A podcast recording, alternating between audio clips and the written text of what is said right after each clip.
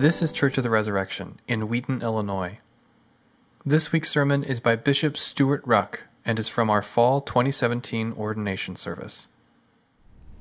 Okay, so an ordination sermon is a little different. I will be preaching from a beautiful text in the scriptures. That's not different. But it is a little different insofar as I am in part speaking specifically to these three who have been called to the ministry of the diaconate. At the same time, everything that I'm teaching out of 2 Timothy, if you are here and you are a dedicated follower of Jesus, everything here will be applicable to your life, to your call, to the shape of your personal mission. It's my assumption any Sunday here at Res, and especially a Sunday when there are guests celebrating, some of you are not followers of Jesus. I'm assuming that you're here in the room as I teach. I'm so glad you're here in the room.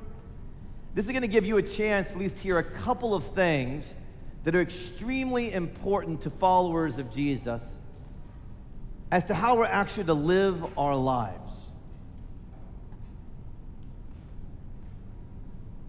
So let me begin with a word of gratitude for your all's willingness to respond to the church's call. These three did uh, not come through some kind of very, very developed and detailed application process like you would necessarily when you're getting a job. There is an application process, there are months and sometimes years of discernment. I'm not saying that, but it's unlike getting a job. And it's a lot like being called into a new aspect of your life in Jesus. The church indeed has reached out to these three and asked them, Would you please consider serving the church as a deacon? So thank you for responding. Thank you. Thank you for being willing to be, yes, a servant of God, probably the best quick description of the deacon, who is never greater than their master, our Lord Jesus, who served even unto the cross. But as perhaps you've heard me say before, the call of deacon is the call to be a field leader who loves. One who's called out into the field of the world one who embraces the field of the church, who is willing to expand their hearts to love not one, but both church and as God so loves the world, so they too are called to so love the world. They're called to be out there ministering, sacrificing, teaching, preaching, evangelizing, caring, counseling, feeding in the world, in the church with that which we've been given from our Lord, which is the love of God the Father and the power of the Holy Spirit. Be field leaders who love as you're called into this diaconal ministry, as you follow upon millions who've gone before you in the Holy Church, and those who will follow after you till our Lord returns. Thank you as well for choosing 2 Timothy as a text. I mean, this is a great book, everyone. So make note, definitely worth spending some time in this week. It's a beautiful, compelling read. We get one of the key leaders of the early church, whose name is Paul, who is near the end of his ministry. He realizes he's near the end of his life. So you're getting Paul in a poignant, and it's a, it's a, it's a very tender letter. Sometimes when Paul writes, he's not as tender if you know any of his writings, if you're familiar with him. He's very, very tender here. There's a kind of holy sweetness in what Paul has to say to someone he loves deeply. When he calls his son in the Lord Timothy, hence the name of the letter.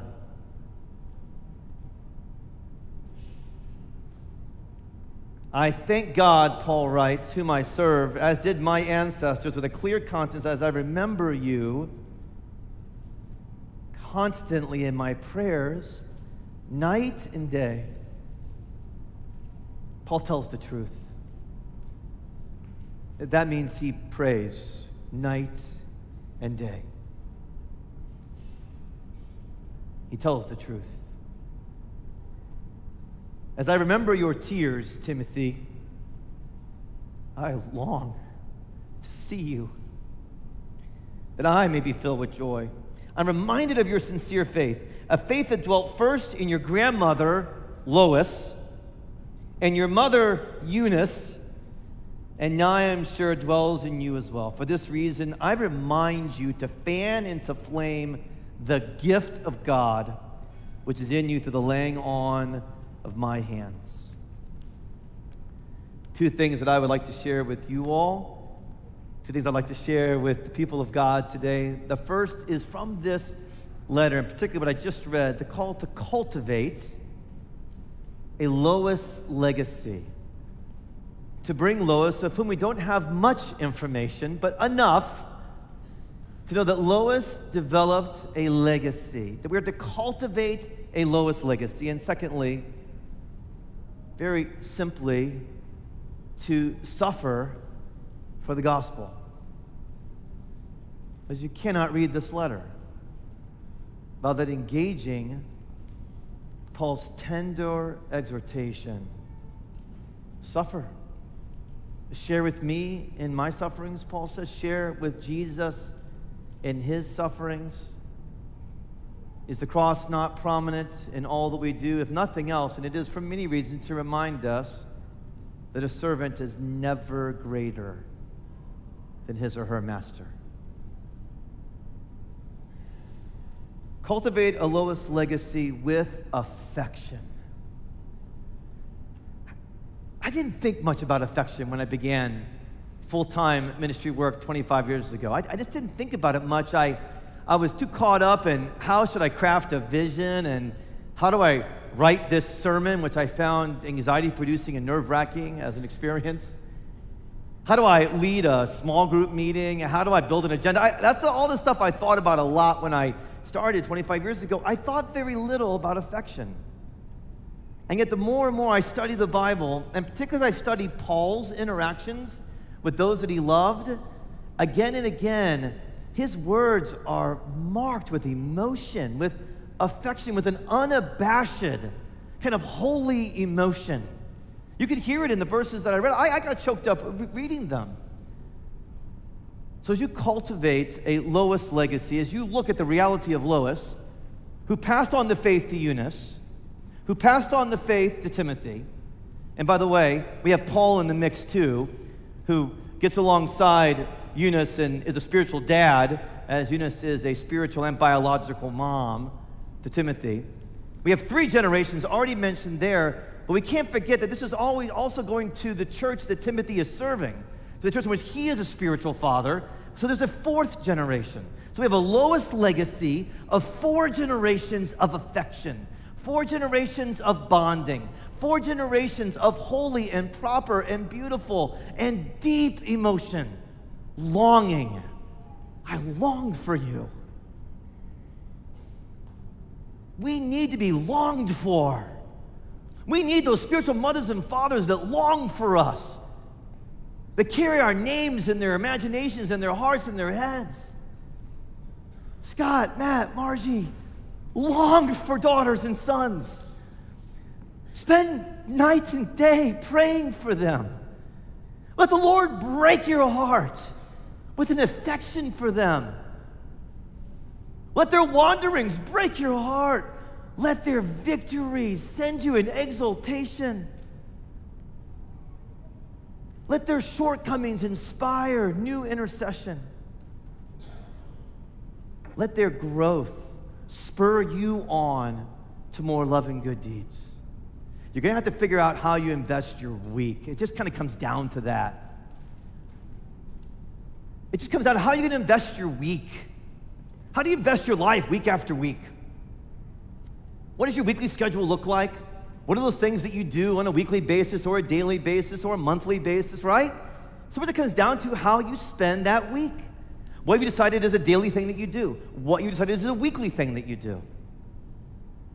Every one of us makes high risk investment as we look at our weeks and how we spend the capital of time. There is no greater currency in full time ministry, and for many of us in our lives overall, there's no greater currency, nothing more expensive or more valuable than our time and the investment of our time. Be absolutely clear. You are making an investment, so get crystal clear about your investment. With rigor, look at your week. Are you invested in a Lois legacy? Are you moving your week around? Look at Timothy and how he so benefited from Lois and Eunice and Paul, and how that fourth generation is benefiting from him. So cultivate that. Be intentional about that. There will be so many things to invest in. You will have to fight to invest in this legacy. I submit to you, Lois.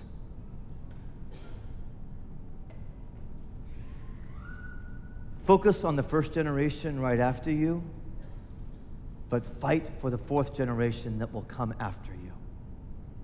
Focus on the first generation right after you, those that you are especially by God's providence, you're just a little bit farther ahead, just a little bit older probably. Focus on them. Give them most so they can give the next generation their most. But then fight for the fourth. Understand that you're teaching and you're preaching. Understand that the stands you take for the gospel, understand the suffering that will come is because you're fighting not just for the one that you love now, the next generation, you're fighting for the fourth generation. You're fighting for those that you pray will receive the gospel in its fullness and power. Amen? Do you see how you focus on the first, the generation right after you, but you are always fighting for the fourth? Oh, learn your Bible and the theology of the scriptures. Understand the trajectories of what you teach now and where it will lead later. Focus on the first, fight for the fourth. Oh, for four generations of faithfulness.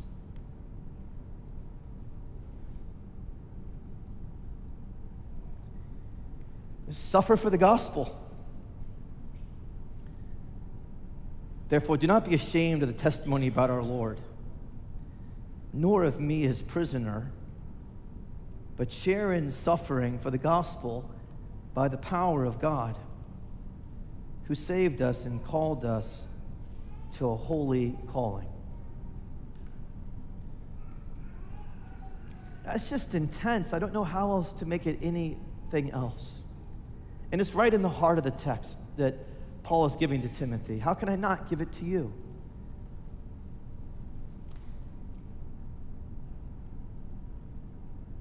What is a suffering it's such a profound theology of suffering, you all. I don't dare try to even begin to work it all out. If you're intrigued by that, do your study in 2 Timothy and then do 2 Corinthians, which will help you to understand Paul's understanding of suffering. But let me just say just a bit this morning to all of us and to these three. There is the suffering that comes from a holy calling. That's Paul's phrase there, verse 9 the power of God who saved us and called us to a holy calling. This calling is not specifically about ordination at that point. This is calling to live in the salvation of the Lord Jesus Christ. That's the calling he's speaking of. That when you're called to live the good news, the gospel of Christ, the reality is you enter into a war with three battlefronts. The suffering comes because you enter into a massive war with three different fronts. There's the front of the sinful nature, that as you resist sin, as you resist sin in your own heart, you will suffer for that. As you resist the reality of the world, which we're called to love, yet which is deeply corrupted and comes against the good news, you will suffer for that in the world. And you will suffer as the world comes into the church. And you will suffer because there is a devil, Satan, who is an enemy of your soul of your family, and of the church of Jesus Christ. At the very least, that is one reality as to why we suffer. What does that suffering look like? Often a kind of profound, intangible, and yet deeply felt spiritual pressure that just feels like pressure, often unrelenting pressure. It's not the pressure of your own sin that you're fighting, it's the pressure of the world coming against you, without and within the church. If it isn't one of those two pressures and you're having a really good day, then Satan sees his opportunity and he lays it on. Three fronts, you all.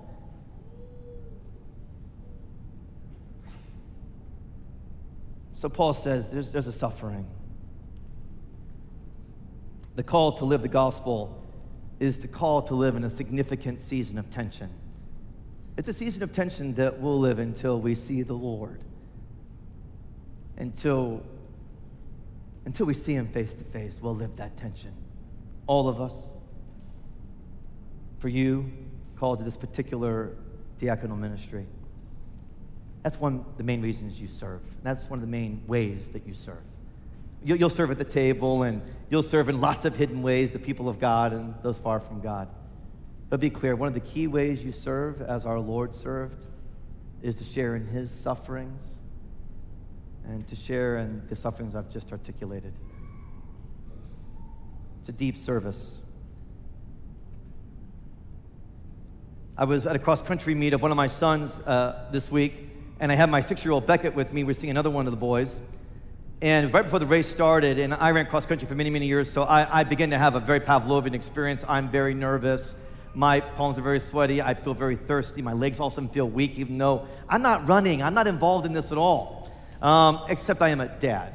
Um, and I do actually run all over the cross country course. But Beckett, the six year old, says to me, Why is this so hard? Why is cross country, he's a soccer player, why is cross country so hard? This looks so easy.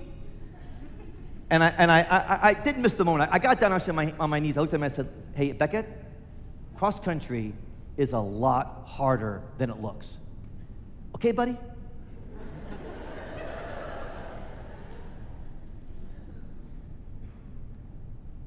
Christian life can be a lot harder than it looks. The call to the diaconal ministry can be a lot harder than it looks. Because you suffer often secretly, often quietly. But suffering, it's not the last word. Suffering can't be the last word. I can't leave you with that. Paul doesn't leave Timothy with that.